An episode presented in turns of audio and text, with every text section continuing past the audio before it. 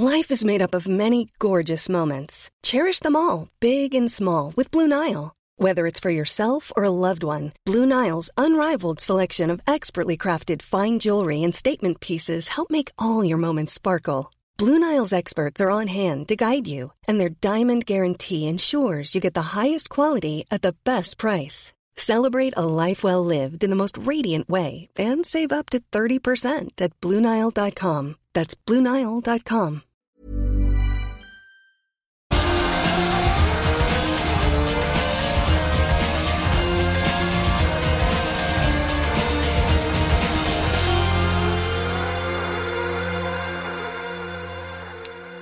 Hello, everyone, and welcome to a brand new motorsport podcast series. I'm Ed Foster, and this time we're turning our attention to Porsche. The series is called Porsche's Winning Formula.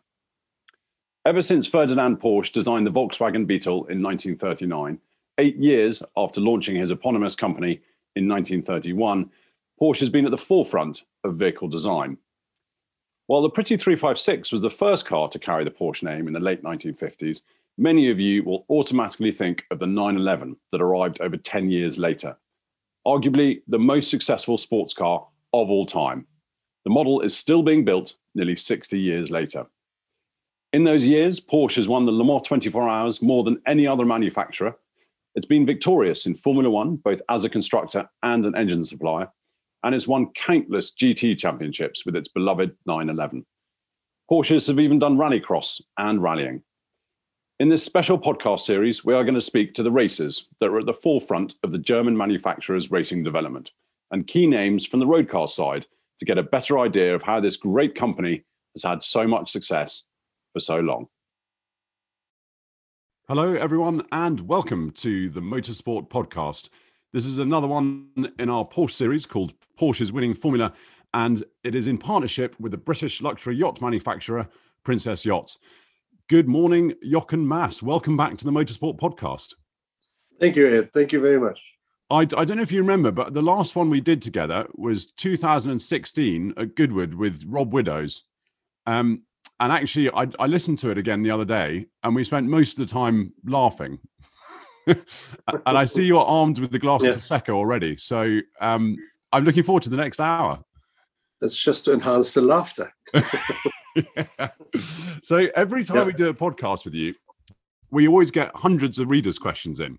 So I've yet yet again we've got loads of readers' questions in. So I I will endeavour to ask as many as possible. Um, hmm. but I thought we, last time we sort of talked about your early career, the Capris, um, you know, the hill climbs, and and how you got into racing. But this podcast is sort of mostly about Porsche. Um, when was your first contact with Porsche? It was 1976, apparently. They gave me a, an invite, and I saw them in the old Weissach. You know, just thinking back of the company, there were wooden sheds. I mean, it was fantastic. There was nothing much of Weissach. Weissach, the track was there, and um, but that was it. And the offices were wooden shacks. I mean, it was fantastic. Not shacks. I mean, they were houses, if you like. I mean, they were decent inside. but that's what it was very simple and very modest. so I thought that's interesting, Porsche. You know, it's not like uh, Mercedes or Ferrari or whatever you knew. Even Alfa Romeo was a more established sort of looking company in terms of racing. And uh, now Porsche was quite um, quite an experience. I mean, I came from Ford, and then uh, Ford was pretty much upset that I signed for Porsche. I said, but guys, you have touring cars, you don't do much else, you don't help me much in uh, Formula One with the engines and so on because of uh, circumstance and things like that. So Ford was very much uh, bent on Formula One in the UK, of course, the McLaren and the and uh, of course Chapman, the Lotus, and you know, so it was. And Tyrrell, of course, Jackie Stewart, Tyrrell. So that was much more important than this young upcoming German, you know, who also would like to have access to some better engines, but you know, it's all snow from yesterday. So we don't really it's been melting my brain ever since. So it's uh no, yeah, that was nice. So anyway, so I got this invitation from from Porsche, and I signed for them. And to me, it was I'm a Porsche works driver. It was a big thing because uh, Porsche, after all, was a big name in motorsport, and uh, it made me made me proud to be invited and to be signed on as a works driver. So um, it reflected some of the quality I possessed. That's on so, but it was good. But before, yeah. you know, in, in 1976, this was before you know, we think of Porsche now, the most successful manufacturer at Le Mans, but really, yes, it had won Le Mans, but it, it was nowhere near where it is today. So was it in your mind, was it not a gamble at all? Porsche, even then, was kind of one of the places to be for sports car racing. Oh, Porsche needed me badly to make it better. no, no, I'm joking. But of course, you know, as Porsche finally um, was hell bent to make it you know, you had the super sports cars, the 917s, in all sort of configurations, fantastic cars, but they were a little bit too removed from the European race scene. So our sports cars were a little bit more modest. You know, we had a 936 just coming then in carbon fiber. Can you believe it?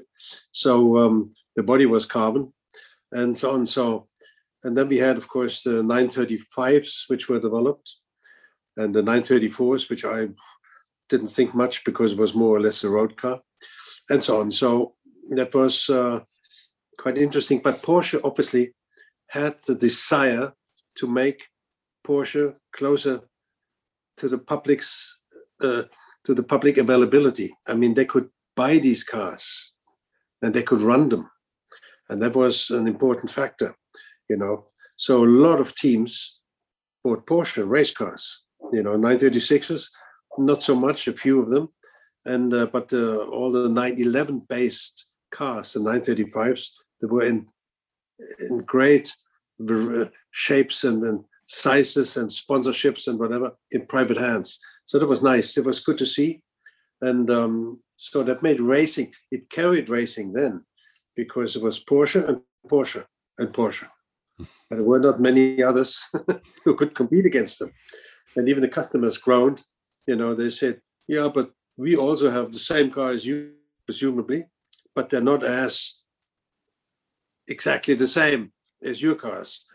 We said, "We know nothing about it." I said, "I thought we had the same," and so on. So, you know, we could live with it. Jackie and I, Jacky Ickx, we could live with this sort of fact that we had of naturally coming from the factory, we had the best cars you know, we had whatever there was developed and it was proven better, we had it first. So only fair, isn't it? Yeah, absolutely. I, you know, the works team should always be the should always be the one yeah. most likely to win. Did you? Uh, did you? I mean, obviously not in period, but have you driven nine one sevens? The nine one seven I never drove. No, the first time, in fact, I drove a nine seventeen. 30 was in Goodwood. Really? I never had hill. a chance to drive it, and I never had any particular desire because it, eh, in the beginning, the 917 coupes, the coupes, they were too early for me.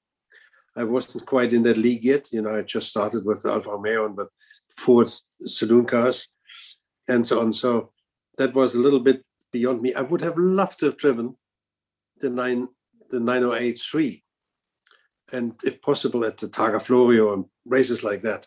That was something very desirable for me. And unfortunately, I was also a little bit too late for that, you know, sort of in my race career. Yeah. In terms of racing, do you slightly wish that you were born kind of 20, 30 years earlier? Because I always think that your kind of approach to life and and racing and the cars that, you know, talking there about the 908 and things like that, you would would you prefer to race them than something like the 962 and 956 which i know you, i think you're a fan of? Had i been had i been born that much earlier i think i would have been killed in the war. You know that's i would have probably that's, joined that's the Luftwaffe or joined the I, submarines or something like that and that would have been a no-no so, I, d- I did preface it that. your 10 racing. years would have, 10 years would have done me fine. Right. you know 10 years earlier or five years earlier would have been good. Yeah. I mean don't forget i was quite late when I started racing, so I could have started earlier already, but um, because I was in the merchant navy, so we don't have to repeat that. so I didn't do it. But um, till it finally sort of blossomed in my in my imagination that I could do it, that I should do it. I was quite old, so it was just one of these things. A lot of guys had the same, had similar fates, especially then. Laffite was also he started when he was 28. So can you imagine? And now he's nearly 90. he made it. He made it. He yeah. made it. Yeah. The um, you know, one of your kind of, I suppose, your favorite tracks, the, the Nurburgring. You had so many great results there, whether that was in a V6 Capri or whether that was in Formula One, when really you you probably could have should have won there twice. Um, what is it about the Nurburgring that you like so much? Because on the other hand, another fast circuit, Le Mans, you didn't actually really like that so much. Um, Le Mans, let's say, I had a grudge against the Automobile Club the West. Now I'm saying that now, sort of so many years back, but in the beginning when I joined them, it was '72, the first race I did, and uh, it was unfortunately the last race for Joakim Bonnier, who got killed in that race. And I thought, hmm, a good guy, a lovely man. I had met him before at Jackie Stewart's house in um, in Switzerland, and so on. And I really regretted these sort of happenings. And I felt I, I loved Le Mans as a track. What I didn't like were the pits, the safety in terms of guardrail fixation and all that. That was not good. And um, there was a quite an arrogant attitude within the you know this sort of FIA independent automobile club. They were older than the FIA, and so on. And to them, they could do what they wanted, and so on. And uh, they were pretty deaf for some suggestion from drivers, and um, to make it somewhat safer because we had lost a driver every single year and probably some marshals as well, which you didn't hear much about. But um, so that was the beginning Le Mans, and the pits were very narrow, and it was, yeah, I mean, you drove hard and you tried to get away from the bunch you were with and trying to get a, a bit of a cushion. And then you came to the pits, and then Marshall held you when you wanted to leave again. Uh-uh. He held you because there was a, a car you let's say, on the upper end, closer to the exit of the pits. And on the bottom end, a car came in, and this car, you couldn't see it because of the lights often. Um, he just held you because that car probably went past you just ahead of you, but he probably parked sort of five five uh, uh, pits before you and things like that. So there was Jackie nearly went onto the throat of one one year.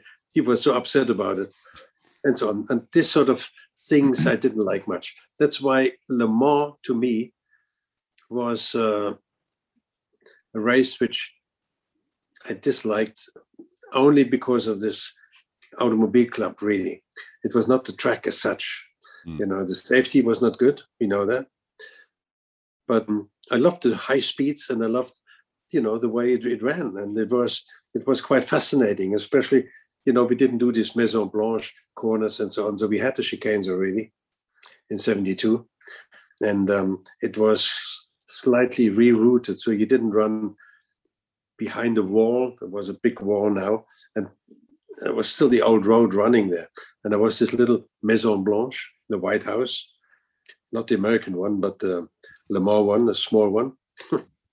and, um, you know, there was, and then you had this long corner going over the Dunlop brow and so on. So we still had that, but of course we had less speed. We carried less speed. And that the old track was even faster because you went flat out most of the most of the time. So it was a bit better. But I liked the Dunlop brow and I liked the, the left right hand on the bottom and then the right hand again onto the straight. And um, it was nice. That I really liked as a as a as a venue to race on. Mm. But um, you know, anyway, so Nürburgring was completely different, obviously, and um, the Nürburgring had a different melody. You know, when you drove it, it was it was you had to to settle in and you had to be able to drive like Le Mans too, but it was much more complicated than Nürburgring. You had to drive it in your in your head before, you know, with the eyes closed and with a stopwatch in your hand, and you started, and then you drove your mind the whole Nürburgring, and if you were within ten seconds, you knew you you had it. You know, you were you were set for the Nürburgring. That was nice. I mean, I drove it the first time, I think in uh, '67, few laps, a few 80 laps or so, with a friend's car, and um, your your poor you know, friend's car. yeah, but um, yeah, so I really had imbibed it. I mean, it was part of me. The Nürburgring was. I really liked it because you know watching it. I mean, I watched the the six hours or the four hours or whatever, thousand kilometers touring cars, the Alfas, some early Porsche 911s also raced there, and um, those Hasemans and so on. But they were good, obviously, but there weren't so many at the time. And they were the BMWs, of course, the 1800 and the two liter TIs. And it was Hubert Hahne and Andrea Adamich and Zeccoli and Facetti and Giunti and all these Italian drivers who were fantastic with the Alfas. And I was a, an Alfa man because I worked for Alfa then. And I really liked the cars. So that was um, it was very satisfying to drive on the Nürburgring. You know, you knew exactly when you had the, the jumps, you know, where the cars took off a little bit and then landed, and then you could just take it in a nice double right hander and make it one and sliding a little bit. And it was, to me, totally harmless it was just exciting, but it, it didn't it didn't give me any fear or whatever or sort of worries about this or that. No, it was you had to take it in your thing, and you know the car bounced a little bit here or there because the road was not as smooth as it is now. Of course, it was quite bumpy. So when we drove with the 956s and the nine sixty twos, you had exactly two moments on the whole 22 kilometers where you could watch your instruments. Other than that, you were only focused on the road in front of you. Rev limiter was all in your ears. You, you, you never looked at a rev limiter. You know, you knew roughly where you had to change because that's where you were on the, on the track. But you drove in the middle of the road trying to find the entry for the next corner already. You know, give it the most, uh, just going to the right or to the left edge of the road to make it for the corner. And um, it was incredible, but um, it was very satisfying. To me, one good lap at Nürburgring was nearly the whole race on some other circuit. So um, that was good. And I think most people felt the same. Uh, so there's Neil Wooding here. Um, in 1983, uh, Jochen would have been joint champion with Ickx if Porsche hadn't changed lineups for Le Mans. How did the Le Mans pairings come about, and was the decision made pre-season? Was he happy to drive with Bellof? Um, and this is, did you not have as part of your contract that you wouldn't race at Le Mans? Yeah, yeah, sure. I put it in my contract with Porsche. I said, please, I do not want to do Le Mans. And I gave him all the reasons. I said, it's not that I fear anything for my safety or whatever.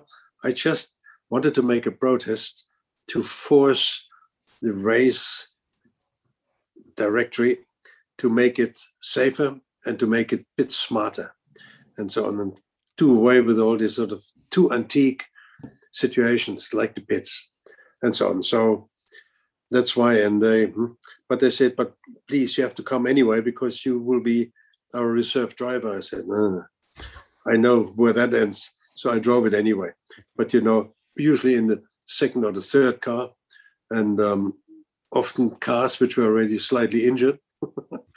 and so I was driving those on five cylinders sometimes. And when I had one crash with a 936, I followed a Renault and the, the Porsche was handling very well. And in the Porsche corners, I was going really fast, you know, for what the car could do on five cylinders. But I could get closer to the to the Renault again. It was Jabouille. And um, so I enjoyed that. It was just playing, you know, I was joking. And then I spun around hectically and I hit the Armco backwards. Not too bad, but anyway, enough to do to do the critical damage to the car. and so on. So, you know, that's what happened too, of course. But um, it was not real racing for me then. It was just sort of a, okay, I've sat in this car or that car as a substitute for somebody or just helping along. While Jackie, of course, you know, if he changed car, he jumped into the leading car. They put him into the leading car because they wanted him to win, mm. which is fair enough. I mean, he was bloody good driver in Le Mans, and um, he was always a good driver. But um, so it was interesting. I never got that because I didn't work myself into this position. That they said, okay, Mass also deserves it, and um, he could be blah blah. No, that didn't happen. But it was my fault, nobody else. And uh, the, in reference to Neil's question, um, in '83 you would have been joint champion uh, with Ickx if Porsche hadn't changed the lineups for Le Mans. Was that because of what you've just been saying in terms of you not really wanting to do Le Mans going along as a reserve? Well, that's the reason. Of course, that's yeah. why Derek Bell came in yeah. and drove with Jackie. Yeah. So normally we would have always driven Le Mans as well, together. Jackie and I, because we got on very well on all the other races. And um, because I said I didn't want to, so uh, they choose Derek. And. Derek was good anyway, so it was fine. Yeah. There's, there's actually there's quite an amusing one here um, about a T-shirt. Um, James Atkinson was wondering whether you once wore a T-shirt saying "I'm stuck with Bell" on it. Sorry, I didn't get that. apparently, you once wore a T-shirt that said "I'm stuck with Bell."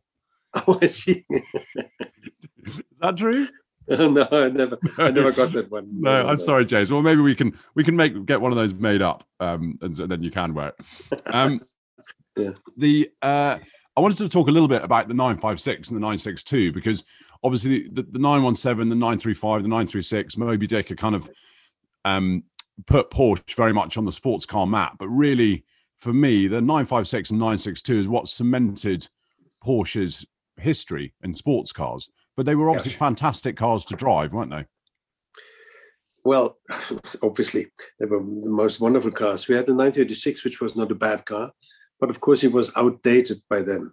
So the coupes from Renault and they were quicker already. You know, they just had too many little glitches go wrong, so they didn't beat us off. But um, no, we had, you know, Singer already thought then to make a new car to replace the 936, and this was the 956. And I drove the 936 in in Castellet. I think I told the story quite often. Um, and then he said, okay, stop. They've got the 956 now, and you drive that one now. And I said, great. So we sit in it. And with the 936, it was funny, you know, it was it was still a circuit where you had to watch certain corners. You know, it was aerodynamically good, but not as grippy as the other ones, the 956s and 962s. So you had this fast S after the pits, fairly long straight, and then you had this, and that S you had to take precisely. You know, you had to take it, um, you know, really fully concentrated so you could take it flat, which which we all did finally.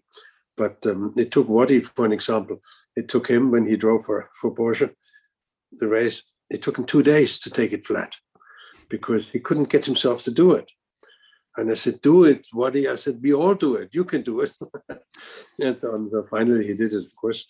But, um, you know, then I jumped into the 956 and you sit in the new car and you look at the instrumentation and the way everything is. So it's not that dissimilar to the other one, but um, anyway, and then you go out and you accelerate fast and you go down the road and then you end up in the bottom of the circuit where you have a double right and the fast kink, the fast left one, and the two kilometer straight.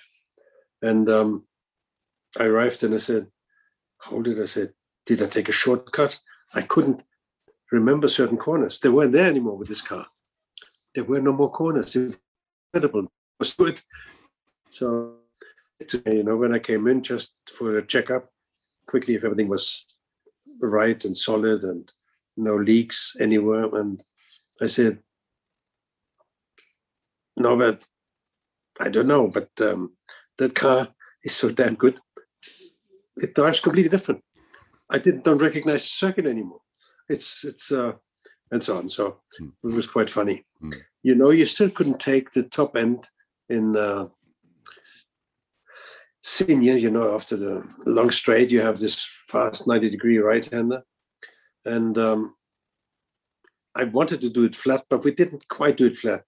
And I'm not quite sure the speed we, we've done after coming along, you know, flat out, obviously, the two kilometer straight. And uh, I think we probably did 360, something like that. We must have done. And um, so I didn't take it flat. We probably only did it with the miserly 340 or so, which is nothing. yeah.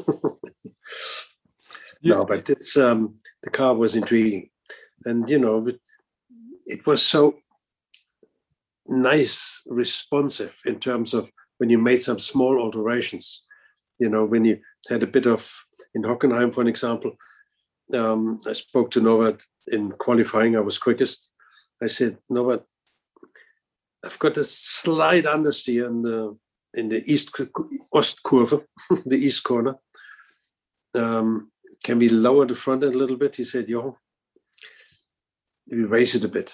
I said, mm, raise it. He said, try it. So they did that, minimum. I mean, and it was better. And it was a simple thing. These aerodynamics, the way they worked. So you, by raising the front end, you allowed more air to come under the car, and it got the greater mass of air got compressed earlier. So it got compressed and then it accelerated earlier through the underflow to the back of the car. So it gave you more downforce, more grip on the front end of the car. So you could, and he knew all that from his uh, wind tunnels, and um, you know, and then he translated it into the car on the track. It was fantastic. I said, and lots of other tuners, you know, uh, Kremer. He was also. They worked on a complete different principle. They always thought they could improve the worst cars by giving it a big splitter in front to, to work with a mechanical grip more than anything else. Big rear wing and so on. And I drove this car a little while ago, three, four years ago in uh, in um, Laguna Seca. It was Bruce Leven's car, which Klaus Ludwig at the time drove. And um, it was typical Kremer. And the car was quick, and it was okay, but it was twitchy. It was not forgiving, and so on. So that was the difference between our cars. They were much nicer to drive, much more predictable, and things like that, and they were as quick, but they didn't seem to be so edgy, you know, like the other one, and so on. So that was quite intriguing, and um, you know, to work with an engineer like Norbert Singer was just fantastic. You know, because he really put you onto the fine points which he worked out in the wind tunnel, and then you you you felt it and you felt the improvement, and that's nice. You know, that's that's the mark of a. I mean, he made a car which was even today it would be quick still. Mm. Okay, less so, I agree, but um, it's still you know the last one, the 962 in the latest version had a very refined. I still haven't driven it because I was really with Mercedes and all that. But the car never raced. That car never raced. They just tested it, and um, it was too good. and um, I still would like to drive it one of these, maybe this year, maybe next year, yeah. somewhere. Yeah, when we have a chance. Well, that sounds like a potential Motorsport magazine article for uh, Joe Dunn, the editor, to organise and get you get you in that. Say hello to a new era of mental health care. Cerebral is here to help you achieve your mental wellness goals with professional therapy and medication management support. 100% online. You'll experience the all new Cerebral Way, an innovative approach to mental wellness designed around you. You'll get a personalized treatment plan from a therapist, prescriber, or both in a safe and judgment free space. Your cerebral therapist or prescriber will outline a customized plan with clear milestones along the way so you can get to feeling your best. With Cerebral, you're not alone in your mental health journey. We're here to empower you to live a fulfilling life. So take that first step towards a brighter future and sign up today at cerebral.com slash podcast and use code ACasts to get 15% off your first month. Offer only valid on monthly plans. Other exclusions may apply. Offer ends July 31st, 2024. See site for details. Ready to pop the question? The jewelers at BlueNile.com have got sparkle down to a science with beautiful lab grown diamonds worthy of your most brilliant moments. Their lab grown diamonds are independently graded and guaranteed identical to natural diamonds, and they're ready to ship to your door. Go to Bluenile.com and use promo code LISTEN to get $50 off your purchase of $500 or more. That's code LISTEN at Bluenile.com for $50 off. Bluenile.com code LISTEN.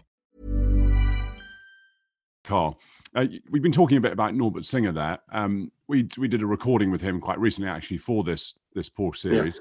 How instrumental was he to all of that Porsche success back in the 80s and 90s? And because um, he really he was he was there. He was he even worked on the 917. You know, I mean, it, an extraordinary career he had.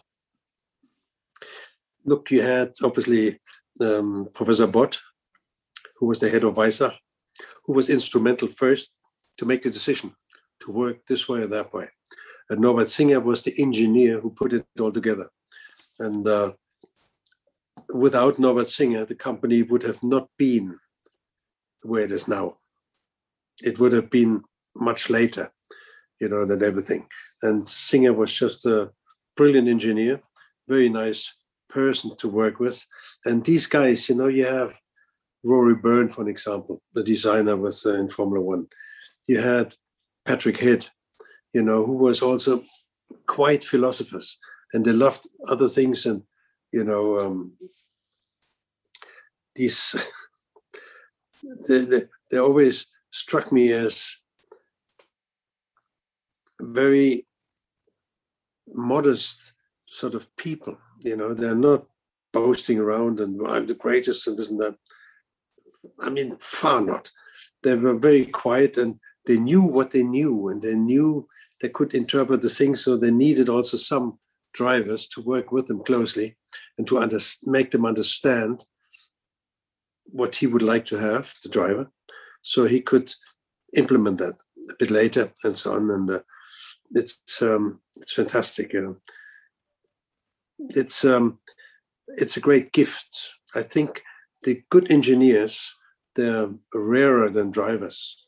You know, you have happy-go-lucky drivers who sit in the car and they're quick and so on, but they're not very analytical in their sort of switchback information and feelings and this and that. And some are very good, some are not so hot, and so on. But the engineers, they're fantastic.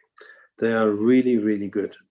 And if you have a very uh, expressive driver, Jackie Stewart, I mean, and Tauranac and these guys, you know, wonderful, wonderful combinations of driver, engineers, designers, and uh, that's what you need. And then you become successful. But um, you also have to work with the with the drivers and the engineers. So this doesn't happen overnight. So it sometimes needs two or three or four years even, you know, to to get this combination really ticking properly and so on. So that's uh, it's very intriguing.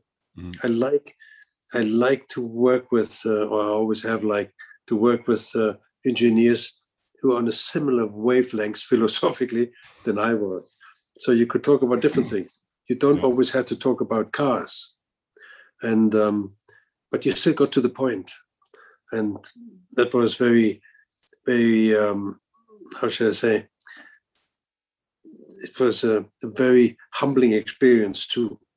You think hmm, you know it's just little things and they make such a world of a difference yeah it's nice it's interesting you, you say that because I've always thought that you would have worked brilliantly with Patrick Head. Um, not only do you both share a love of the sea, mm. um, but you know, twice you missed out on a Williams drive.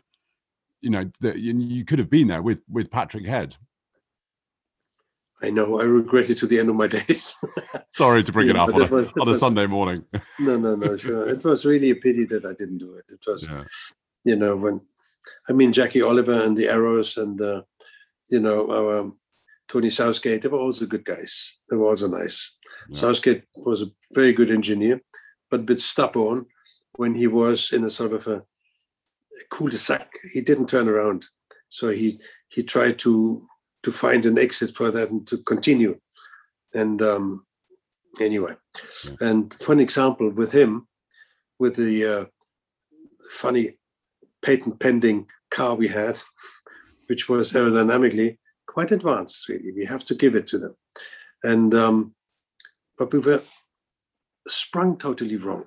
The springs were far too soft, so we had all the downforce, and the car started porpoising all the time.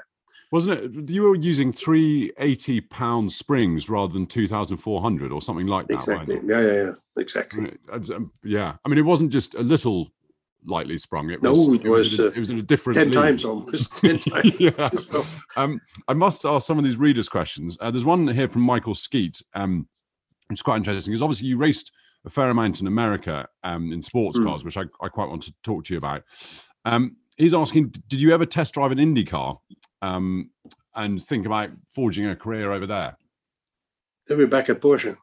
Yes, we did all the development. I drove the Porsche IndyCar first in uh, in Weissach, then in Castellet, and we did the whole season developing. And I was offered by um, Porsche to run the car in uh, Tamiami Trail in Miami, in Florida. And um, of course, I couldn't do it because I didn't have the time to. to need a fortnight to do your rookie test and I knew that. So I knew I couldn't do it. I wasn't allowed to do it, but I regretted it because I really wanted to race in the states then, and um, yeah, it was something with the contracts and with um, Al Holbert, who was really in charge of Porsche Motorsport in the states, and we didn't get on at all. Honestly, not. And um, he never told me a straight thing in the eye. he just circumvented it. And um, he said, I give you a call. Good to know that you want to drive next year. Good to know, he said. I give you a call November. November, December, January. I waited. and I, I got hold of him again.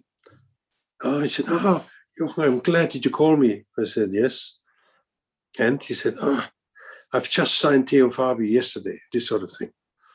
I said, You're such a honestly. I mean, it was so annoying. Anyway, so I don't have to talk bad about him. I don't want to. He's um, he was, let's say, a very manipulative character. So anyway, and um, pity. But he was, other than that, he was a very good driver and so on. But I watched him drive the car, and he wanted, he drove deliberately slow. That's what I could see from the outside in Miami then. And um, I told Singer, mm, because he wanted a different chassis. He wanted a, a um, um, or a March or Lola, I can't remember.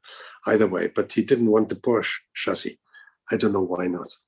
And the Porsche was in the beginning a little bit tricky um, because there was a lot of joints, you know, a lot of um, things were there was too much friction under load, so they didn't work.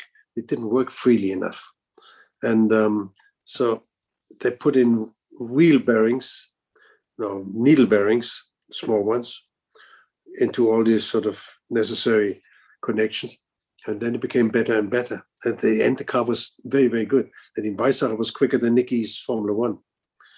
You know, Niki with the Formula One was slower than this uh, this uh, Indy car, and I thought that car would have deserved to run in Indy because it would have been a bloody good car. But um, I don't know. The politics stopped it. That this mm. was really pity. Yeah. yeah. So, but, um, sticking with America, um, you won the 1987 Sebring 12 Hours with Bobby Rahal. Um, obviously, Bobby is is was and um, such a kind of a hero of American motorsport. Um, what was he like to drive with? What was he like as a person? Well, we drove much of the season against each other, and I usually beat him, you know. And um, he was a heck of a nice guy. Bobby was super, super nice, very cool, and um, no, we got on very well, and um, you know, I had no no grudge.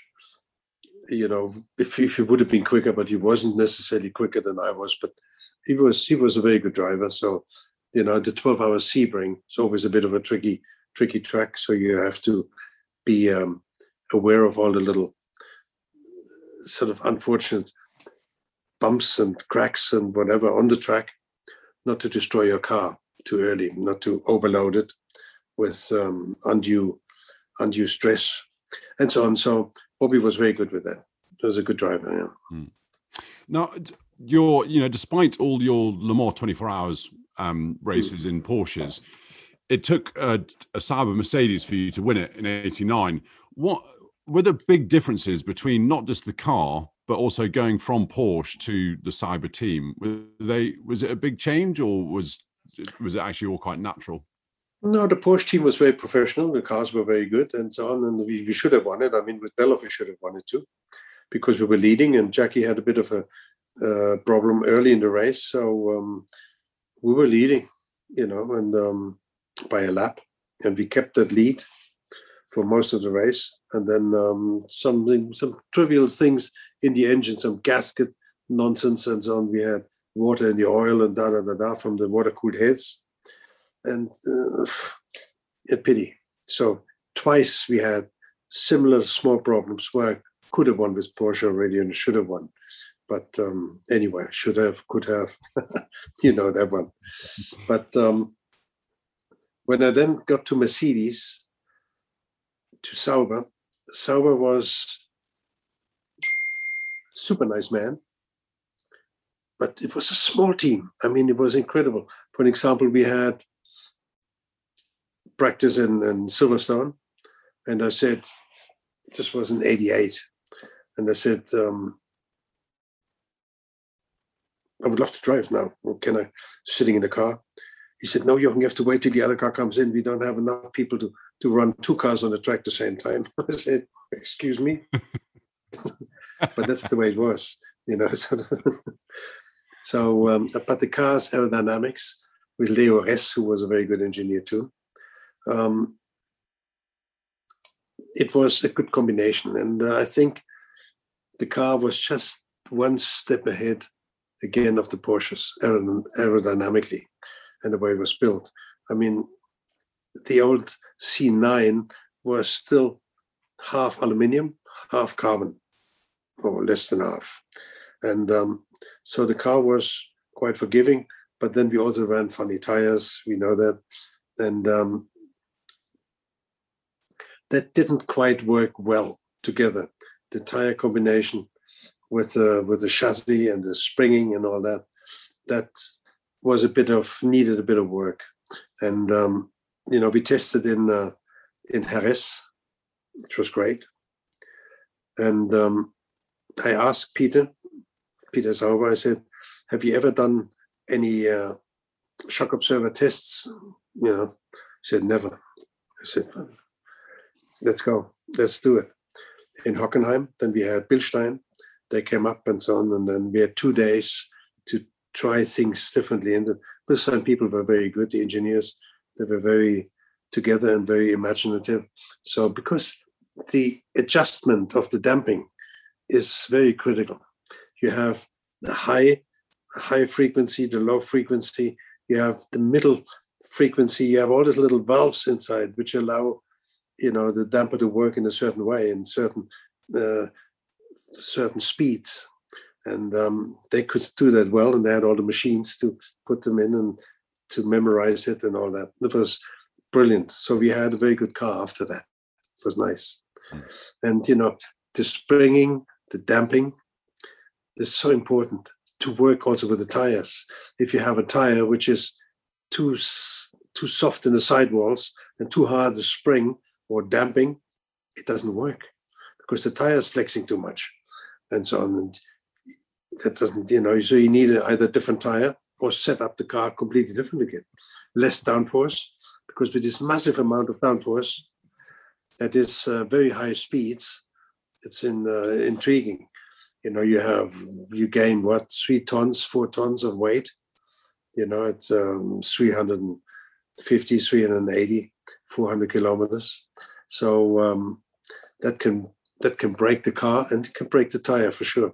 So that was something which had to had to be worked out. And there I was lacking a little bit. I was missing Norbert Singer as well. He was, um, you know, very. He was, let's say, more experienced than Leo. If I could just pause for a moment, I hope you're all enjoying this series of Porsche podcasts. And I just wanted to thank our partner, Princess Yachts, without whom we wouldn't be able to do these. So thank you so much to them. Princess Yachts has been a long term supporter of Motorsport Magazine, and it's great to have them on board for these podcasts, which really have become a part of modern day motorsport. Much like the one with the green cover, Princess Yachts epitomizes the best of British manufacturing, and you can really see that in every one of its products. Every yacht is designed with an amazing forward thinking mentality, and you must head to princessyachts.com to have a look at what this extraordinary company does on a daily basis. You mentioned Stefan Bellof there. Um, was you know, are you always my I suppose my age group always hears how amazing Stefan Bellof was and how he would have been a future world champion. What was your experience of him when you raced with him and against him? Look, first you have to prove it. You have to live through the years to be to become champion, hmm. and so on. And if you are too reckless in certain in certain ways, I don't want to talk bad about Stefan. He had a lot of talent, obviously, and he was a very good driver, sure. But um, he was of course, made larger than life after his after his death, after his accident, and that is it's typical. You know that afterwards he said, "Oh, he would have been a da da da. He would have been quicker than Senna. He would have been quicker than Schumacher. He would have been." I said, "Guys, it's pretty academic to talk like that. In order to survive racing, you have to have respect for what you do as a driver and the respect towards the other guys on the circuit as well. So um, don't just think that you are. Fangio said it once. He said, "You must always try to be the best, but never believe that you are." You know. Yeah. Yeah. Always strive to be and so on, but um, if you come in with an attitude and you think, easy, this, easy, that. I mean, you all have a certain amount of this sort of attitude within you otherwise you don't need to race but uh, you still have to respect the thing what you do it's dangerous it's fast it's um, it's much more fun to finish a race than crashing i can assure you that it's um, but you know it's um, it this sort of message didn't get through to all of them so some guys were pretty reckless, and that's a pity. Yeah. Now, I just I should go back to these questions. I did find that question about your contract finding that was actually asked by um, someone called Chris Phillips. Um, Michael Skeet, uh, who asked the um, IndyCar America question, he's also wondering whether there's any plans for an English edition of your autobiography because it would make a fantastic read. yes, I'd love to. I'd love to have that. Yeah. um, there's one here from Michael, um, who's got uh, it's a surname I'm not going to begin to pronounce because I'll just get it wrong and it'll be very embarrassing. Um, how would you compare Emerson and James as teammates? And then there's a second question. Um, it was it's it's how what did you consider most difficult or challenging at Le Mans? I think we probably sort of slightly covered that, Michael, earlier in the podcast. Um, but let's go for the Emerson versus James as, as teammates. I can only judge it from my relationship with Emerson first. It was, um, I respected him a lot, great driver, but he was also a good politician and so on and so on. Don't forget, he was already world champion when he came to the team. And there was sort of in my second year of racing, really, you know, with him. And um, he realized too that I got under the light of things, same engines, more or less, you know, I mean, slight differences. But um, I got up to par with him in speed quite often. And um, I think he realized that too. Don't forget, he's been already quite a number of years and he's been to all this sort of fantastic uh, success, um, successes and all that. So um, that's why he sort of split. And I think with James, um, it would have been very much the same. I think he would have he would have quit the team, Emerson. He, I don't think he would have liked to run with James, because if James would have been the obvious favorite driver in the team, Emerson would have never accepted that because he was the, the kingpin. You know, he was he had brought more or less the sponsorship with him because Marlboro Brazil was a, a big thing, and uh, of course, you know, for McLaren too, they got uh, good deals because of Emerson, and with James, that would have been probably the following year, but Emerson would have not stayed with James more than a year, for sure not. Hmm. The, just on, on that note, um, you sort of helped with Ron Howard's Ron Howard's Rush film. Mm. Um, what did you make of that? Because uh, you know you were sort of you were there, you were literally right in the thick of it. And um, what did you think of the finished yeah. article?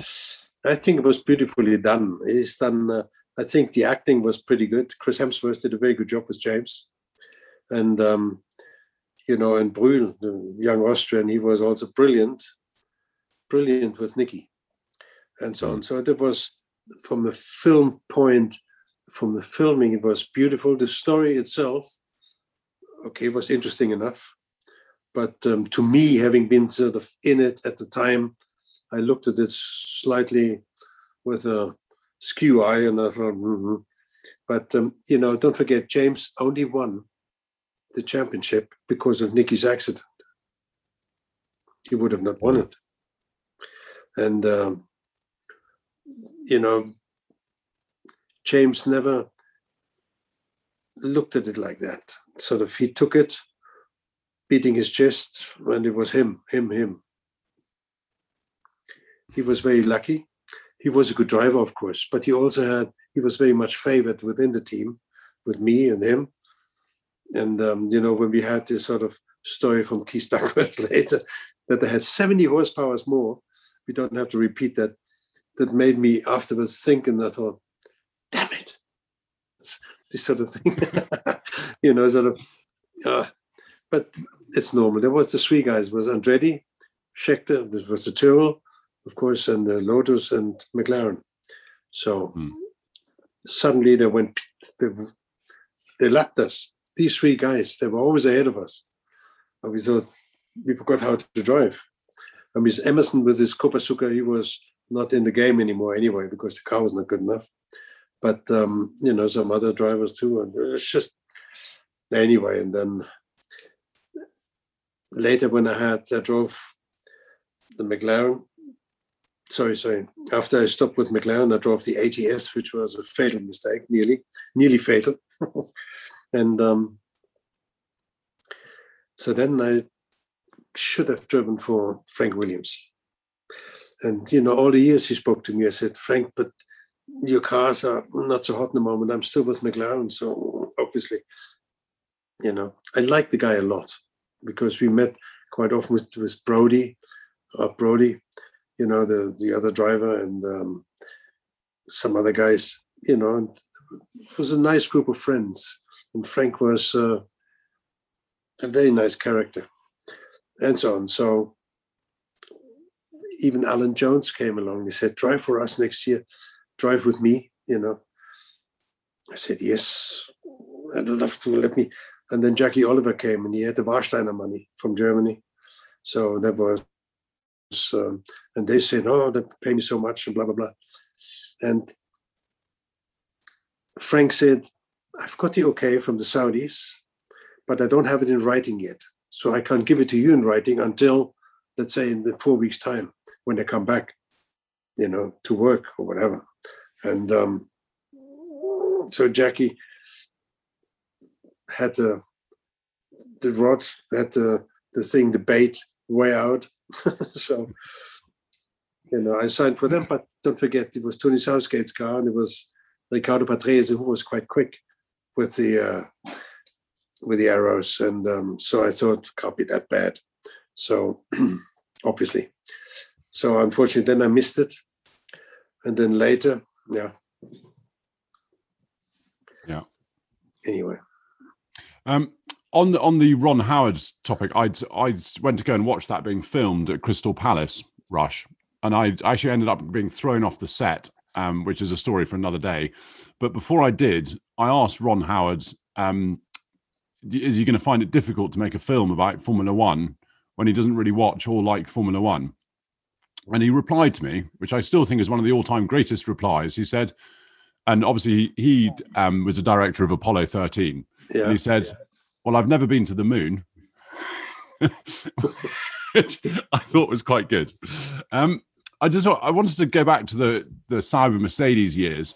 Um, because by then, you know, you weren't an elder statesman, but you were, you know, you were one of the sort of the leading drivers, and you were kind of, in some part, a mentor to Wendlinger, Frentzen, and Schumacher. Um, and I'm sure I heard you say somewhere that actually, really, in terms of natural talent, Frentzen kind of was the standout of that three for you. Yeah, is that right? I mean, yeah. When the guys came, they tested, and each one had a slight different approach, and so on. And I could see they were very quick. Frentzen was probably the most spontaneous, easy, easy come, easy go guy, and he was very fast, instantly. And Michael took a little more time to set the car to his liking and to work with it a little bit and so on. And then Wendlinger was a little more cautious. Carl and um, he took the longest to do similar times, but he was quick anyway. I mean, he was very quick, but it took him a bit longer to get there. And Michael liked to play with the car and to, to change this, change that. So um, there's something he saw and he felt where he could improve you know, and so on. And time proved him right at the end. You know, it was uh, he was, let's say, the most uh, critical and the most um, um, the most meticulous driver we had in the car for sure. Mm. No, we are we are slowly running out of time, but I just wanted to kind of bring everything up to date and ask you about Le Mans today because you know one of your things yeah. that you weren't too keen on at Le Mans in, in, your day was, you know, you you weren't going flat out. Whereas nowadays, you know, they are it is a 24 hour sprint. Do you think you would have enjoyed today's hybrid cars? Yeah, of course, sure. But you know, I find Le Mans now with the chicanes in the, in the straight and all the chicane over the Dunlop Brow and all this, it's more dangerous now than it was then because there are too many changes on the track. That for you as a driver, you go from the left to the right to the left and you stay right and you enter to the left hander, you know, the second chicane, the first chicane, you enter to the right. And um, it's uh, it's always points where you had quite a few crashes, quite a few get-togethers, and of course the mixture of cars is also such. They have this high downforce, amazing cars.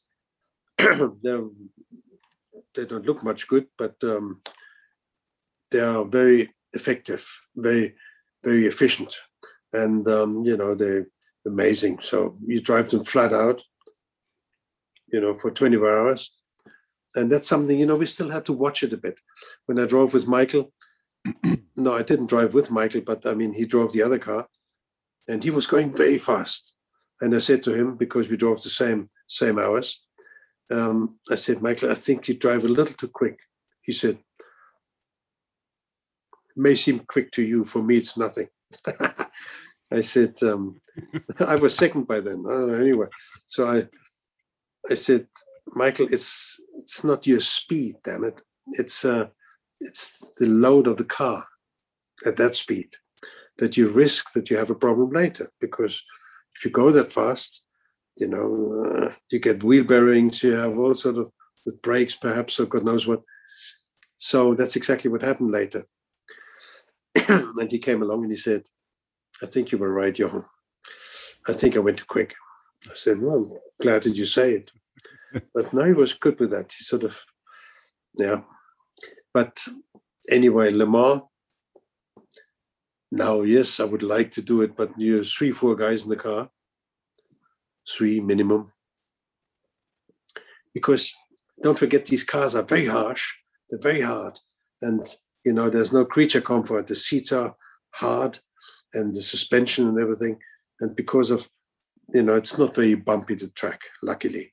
but um, still, you know, you, you have this sort of, and it works on you, and it's it wears you out quite easily. So you have to be super fit, and um, it helps when you're light, you know, when you're lightweight, you bounce less. You know, it's when you when you put on a lot when you put a lot of weight into the car in your in your shape. so anyway, yeah. Counts me out. So I think it'd be nice to, to, to end on a on a reader's question here. We got one from uh, Matt Stelmacher, um, who's wondering what your favourite corner is at any circuit in the world, um, and in which car was it most thrilling or satisfying to get right? Usually, I liked fast corners. You know, you had a fantastic one in, in Mexico, the um, Peraltada, whatever it was called, long right-hander. You had Monza was beautiful. I like that. You know, Monza was fantastic. The Curva Curva Grande. You had, um, and then you the Lesmos, the two beautiful corners, and then hmm, the Ascari, the old one before the chicane. Then of course you had the uh, the long right hander before start and finish. It's got a name I forgot. Anyway, Spa. Spa was fantastic. The beautiful corners. You know, it's it's something you know which I always liked fast corners better than slow ones because the slow ones were more technical and technical stuff I wanted to drive. And the fast corners were fantastic. It was good.